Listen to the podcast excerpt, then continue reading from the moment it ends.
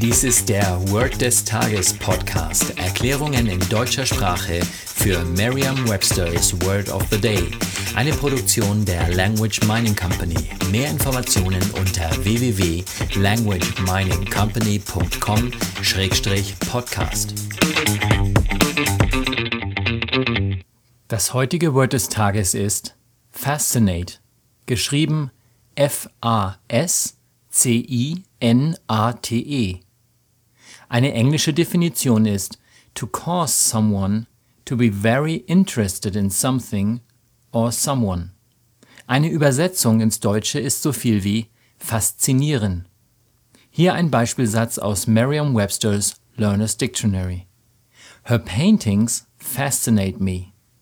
Ihre Bilder faszinieren mich. Eine Möglichkeit, sich dieses Wort leicht zu merken, ist die Laute des Wortes mit bereits bekannten Wörtern aus dem Deutschen, dem Englischen oder einer anderen Sprache zu verbinden. Auch wenn das deutsche Wort faszinieren ein Fremdwort ist, so gehe ich davon aus, dass der Großteil der deutschen Muttersprachler dessen Bedeutung kennt. Und somit brauchen sie sich das Wort nicht mehr zu merken, oder? Weit gefehlt. Konzentrieren Sie sich gerade bei vermeintlich leichten Wörtern auf Dinge, die Ihnen an diesem Wort auffallen. So könnte es zum Beispiel die Buchstaben S und C sein, die in der deutschen Variante S und Z sind. Stellen Sie sich vor, die Bilder einer Malerin faszinieren Sie.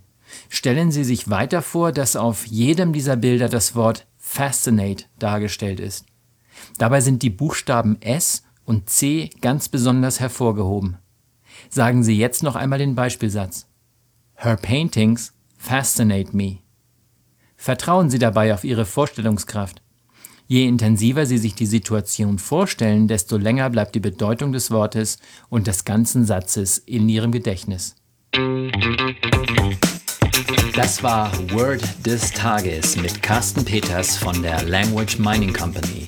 Mehr Informationen unter www.languageminingcompany.com-podcast.